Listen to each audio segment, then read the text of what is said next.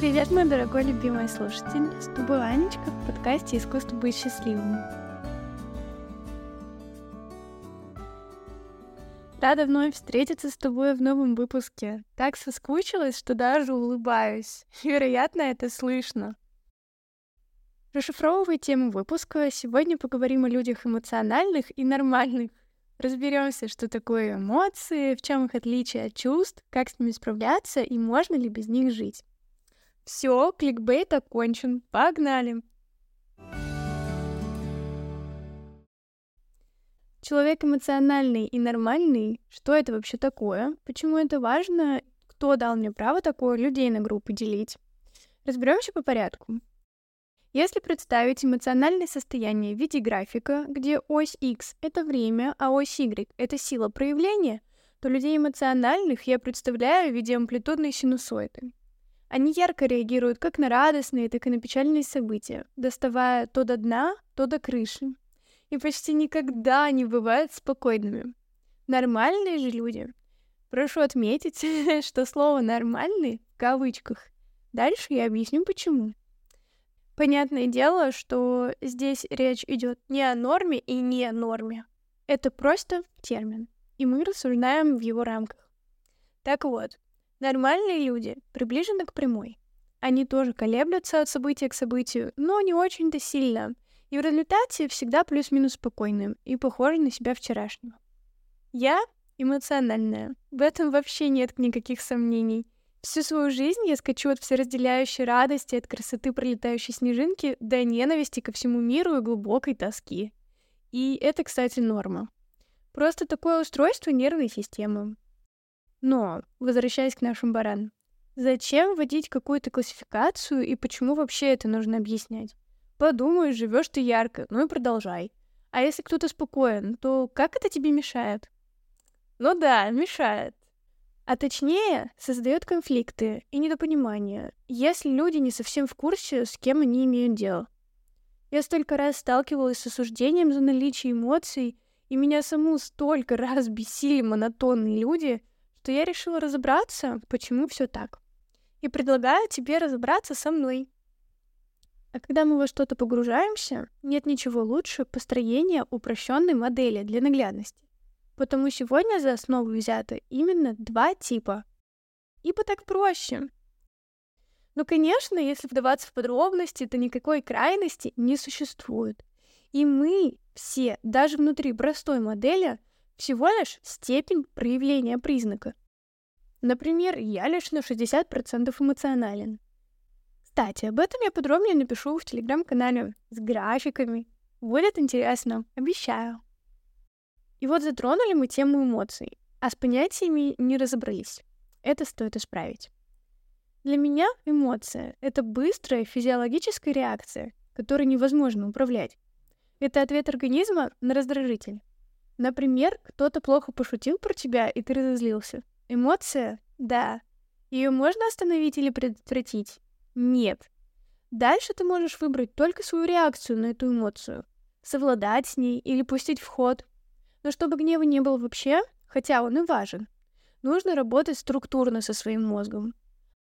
Потому в нашем сегодняшнем разговоре эмоция — это элементарная единица реакции на мир и происходящее в нем.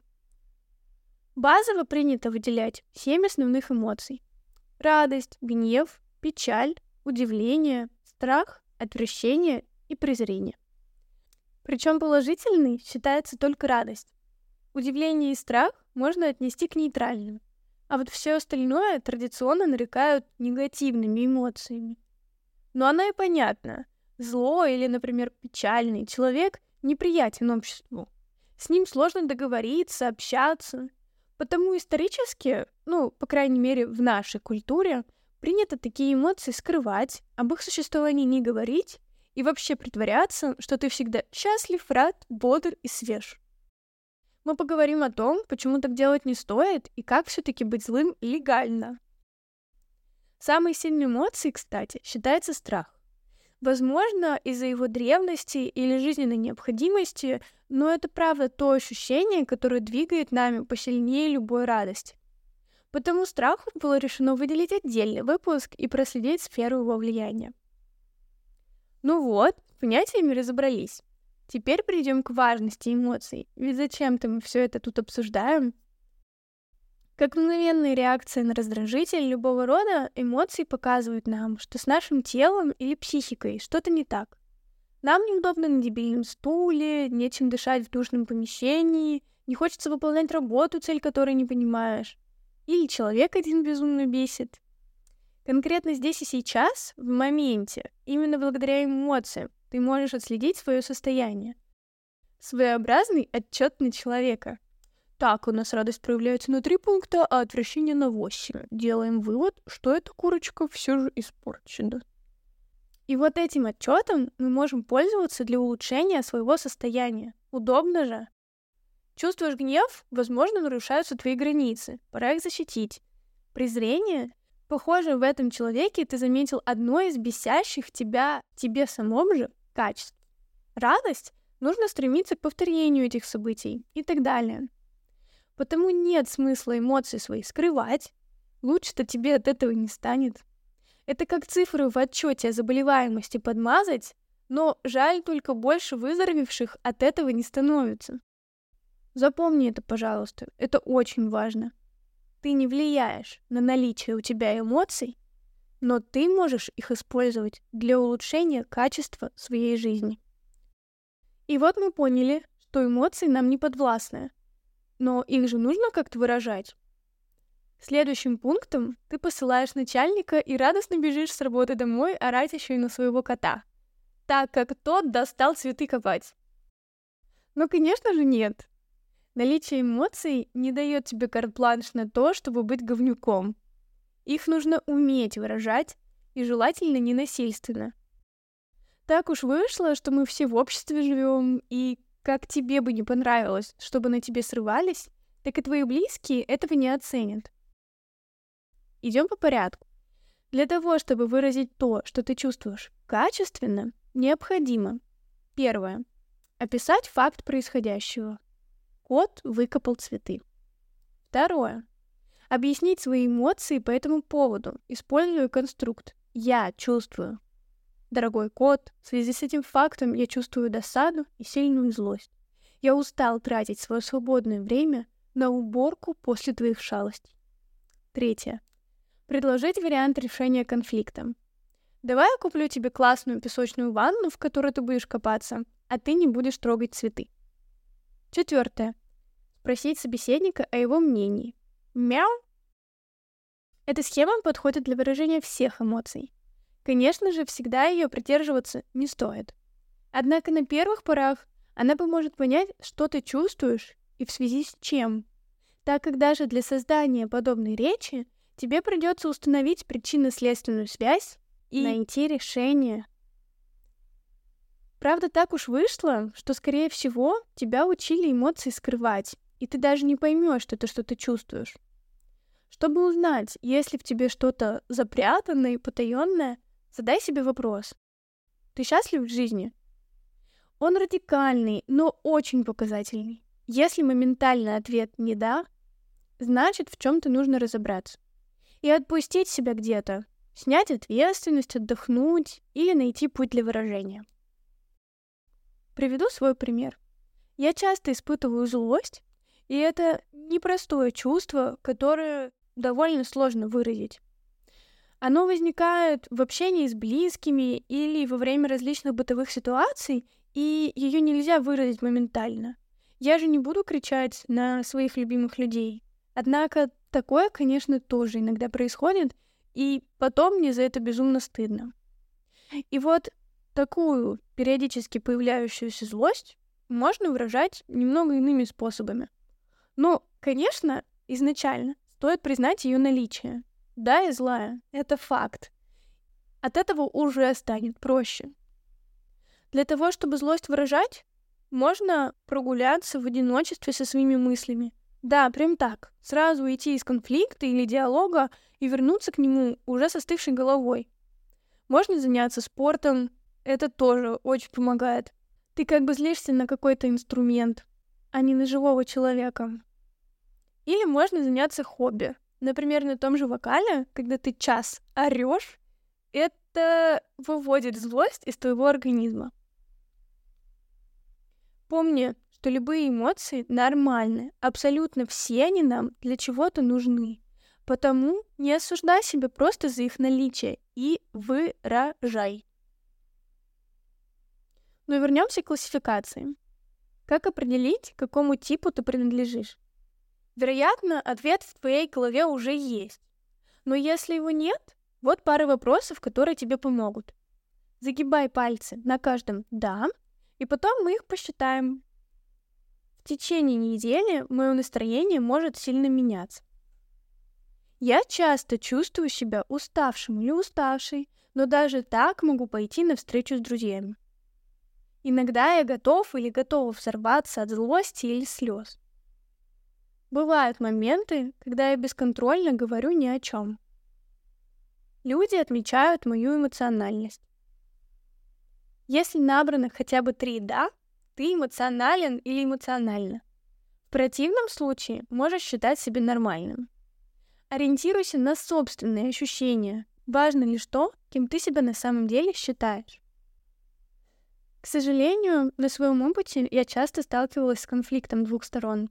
Эмоциональным людям часто сложно себя сдерживать. У них, да чего там у нас, возникают яркие эмоции, которые нужно и хочется выражать. Спокойные чаще смотрят на это с непониманием и порой осуждением. Считается, что человек, позволяющий себе эмоциональность, непрофессионален, груб, невежлив. При этом обе стороны сталкиваются с трудностями. Для одних создается ощущение, что их чувства не важны и им нельзя проявляться, а вторые думают, как бы остаться без драм и просто раствориться в быту. Это лишь пример, и ты можешь подставить любой из своих. Думаю, они точно найдутся. И нельзя сделать вывод, кто тут прав, а кто виноват. У каждого типа свои сильные и слабые стороны. Вот взять эмоции. Они очень цепляют, увлекают, продают. Искренним людям ты доверяешь, они тебя радуют, наполняют. Такие личности чаще всего являются организаторами мероприятий, увлеченными исследователями, благодарными друзьями. Одним словом, душки, ценить которых нужно. В маркетинговых текстах тоже важны эмоции. Нужно же человека заинтересовать. Это не сделаешь на сухой выгоде, нужна искра. И этих искр у эмоциональных людей много. Мы, как яркие звезды, все время стремимся к новому и делимся этим. Между тем, есть и свои сложности. На эмоциях можно быть грубым, дерзким, шумным, плохо шутить и обижать. Порой с ними просто сложно справиться. И ты, как горящая спичка, тлеешь внутри, поджигая все вокруг. Нужно тратить столько сил внутри дня, чтобы быть спокойнее и соответствовать стандартам, что даже приходят мысли, что это все несправедливо. Нормальные люди стабильны, рассудительны, последовательны. Им проще достичь мастерства, рассчитать выгоду и риски, принимать решения, соблюдать планы. Им не нужно придумывать кучу занятий на вечер. В запасе, скорее всего, всегда есть то самое любимое дело, которое радует. Да и работают они, кажется, проще и легче. В таких людях стабильность, безопасность. Они поддержат и выслушают. С ними точно знаешь, что после любой фигни на тебя никто не вспылит и будет шанс на диалог. Однако нормальные люди могут быть безучастными, холодными, далекими. Они не всегда способны заметить человека рядом с собой, будут пропускать даже самые важные мероприятия, обижая других. Идеи и мысли рождаются в их головах не так часто, да и желание идти за ними немного. Потому их жизнь может даже стать скучной, а осознание придет поздно. Кстати, почему нормальный? У меня был молодой человек, который на каждый вопрос «как дела?» отвечал «нормально». При том, что мои дни проходили здорово, хорошо, грустно, весело, тяжело и так далее, у него всегда нормально. Как вы догадываетесь, он является спокойным человеком. И вот за годы жизни слово «нормально» у меня больше ни с чем другим не ассоциируется. Это как насмешка какая-то. Ну вот нормальный человек и дела нормально. Нормально. как Джигурда кричал: «Я нормальный!». Однако все эти примеры поведения эмоционального и нормального типа я привела не для противопоставления, а для объединения. Да, вы все разные, как ни опиши, какие классификации не придумай. И никто никому ничем не обязан, но жизнь становится намного проще, когда ты принимаешь себя и людей вокруг такими, какие вы есть, с эмоциональными всплесками или без них. Простым знанием о сложностях жизни каждого можно перестать друг друга угнетать и найти точки соприкосновения. Эмоциональность и спокойствие дополняют друг друга, как инь и ян, делая монотонную жизнь ярче, а бурную — спокойнее. Мы нужны друг другу, и так круто находить вокруг себя как таких же, как ты, так и абсолютных противоположностей. Именно так жизнь становится интереснее. А сейчас с барабанной дробью и огромным нетерпением я представляю двух моих друзей, которые согласились поучаствовать в этом выпуске, а точнее друга и молодого человека, и так совпало, что они оба Лёши. Кстати, оба поделились мыслями, которые я не затрагивала в выпуске, тем не менее они касаются актуальной для нас темы и являются очень интересными и удивляющими. Думаю, тебя это увлечет. Приятного прослушивания! Всем привет! Меня зовут Лёша, я хотел бы поделиться своими мыслями по поводу общения с эмоциональными людьми, вообще по поводу общения с разными людьми. Хотелось бы начать с того, что у каждого из нас есть какое-то, наверное, базовое представление о том, каким должен быть человек, как он должен вести себя в обществе.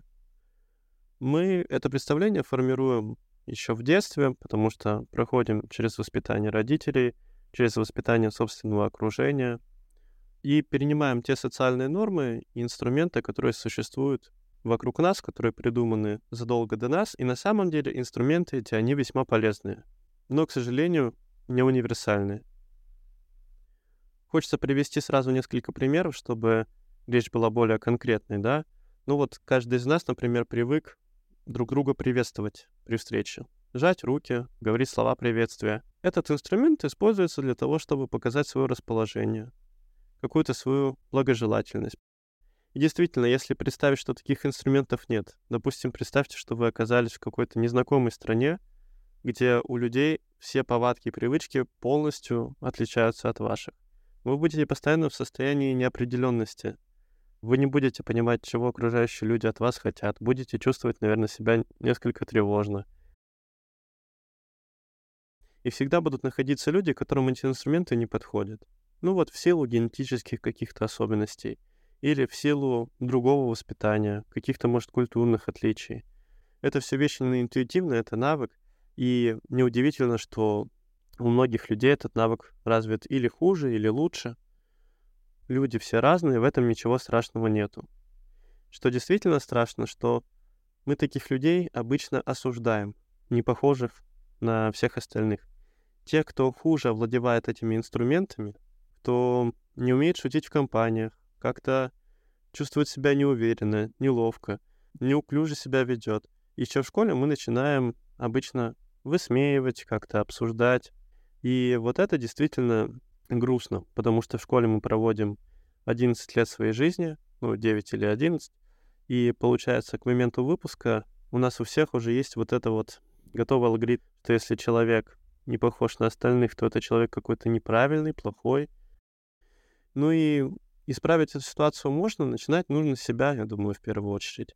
Просто задумавшись об этом, проговорив для себя еще несколько раз, начинаешь проще относиться к таким людям, когда замечаешь их вокруг себя. Общаешься с каким-то эмоциональным человеком, который был в плохом настроении, не справился со своими эмоциями и позволил в твой адрес какую-то неправильную лишнюю фразу, как тебе кажется, или она была сказана какой-то на повышенных тонах. И ты уже начинаешь такого человека совсем по-другому воспринимать, хотя, может, он ничего плохого в виду и не имел.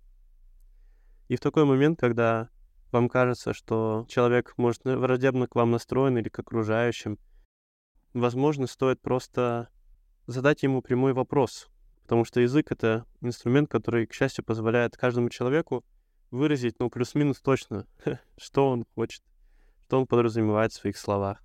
Во многих ситуациях оказывается, что человек ничего против вас и не имеет, и что на самом деле зла в нем никакого нету, просто у него другие какие-то способы, которыми он привык общаться, взаимодействовать с этим миром. И такие прямые вопросы, такие прямые обсуждения, которые вполне конкретными, такими осознанными, четкими, они позволяют прям людям, кто не так хорошо владеет социальными инструментами, общаться с теми, кто владеет ими, ну, на интуитивном уровне. На этом у меня, наверное, все. Спасибо большое, что послушали. Надеюсь, вам было интересно и полезно. Всем привет. Анечка, спасибо, что позвала на свой легендарный подкаст. Тема очень необычная, я раньше не задумывался о ней, и только лишь в последнее время, года два, я начал сталкиваться с людьми, со знакомыми, с друзьями, которые мне открывались и говорили, что вот у них есть такие проблемы со скрытием эмоций. Я сейчас начал задумываться про себя, анализировать свои эмоции, свой эмоциональный фон, свое восприятие. Анализируя все это, понял, что я сильно сдерживаю эмоции. Гнев, какие-то злые эмоции, негатив я сильно скрываю, я его подавливаю. Хотел бы я всегда проявлять свои эмоции. Наверное, все-таки это правильно, но я не уверен, что это поощряется обществом. Опять же, куча фильмов, литературы, мы все восхищаемся хладнокровными, харизматичными героями. Сейчас в голову пришел Джон Уик. И тоже стараемся быть такими, тоже скрываем свои эмоции, делаем каменное лицо. Редко у кого это получается. Надо, наверное, больше любить себя, больше доверять себе, чувствовать какую-то свободу и безопасность в проявлении своих эмоций. То иначе можно совсем без этой перезагрузки как-то загнаться. Вот, как-то так. Все, целую и обнимаю. Ну что, давай подытожим все вышесказанное. Людей, условно, можно поделить на два лагеря. Эмоциональных и нормальных. Эмоции — это моментальная физиологическая реакция на среду, и управлять ими невозможно. Каждую эмоцию, будь она даже плохой, нужно выражать и делать это ненасильственно. У эмоциональных и нормальных людей есть свои сильные и слабые стороны, и каждому порой трудно справляться со своим состоянием. Силу ты найдешь в объединении и открытости совершенно на тебя не похожему. Ну что, сегодня я предлагаю тебе немного иначе взглянуть на окружающих тебя людей и задуматься, почему они поступают определенным образом в тех или иных ситуациях, легко ли им это дается.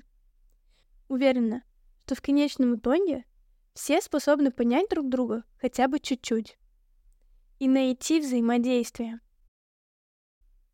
Люблю тебя, мой любимый слушатель. Спасибо, что был со мной. Подписывайся на телеграм-канал, оставляй комментарии и помни, счастье — это просто.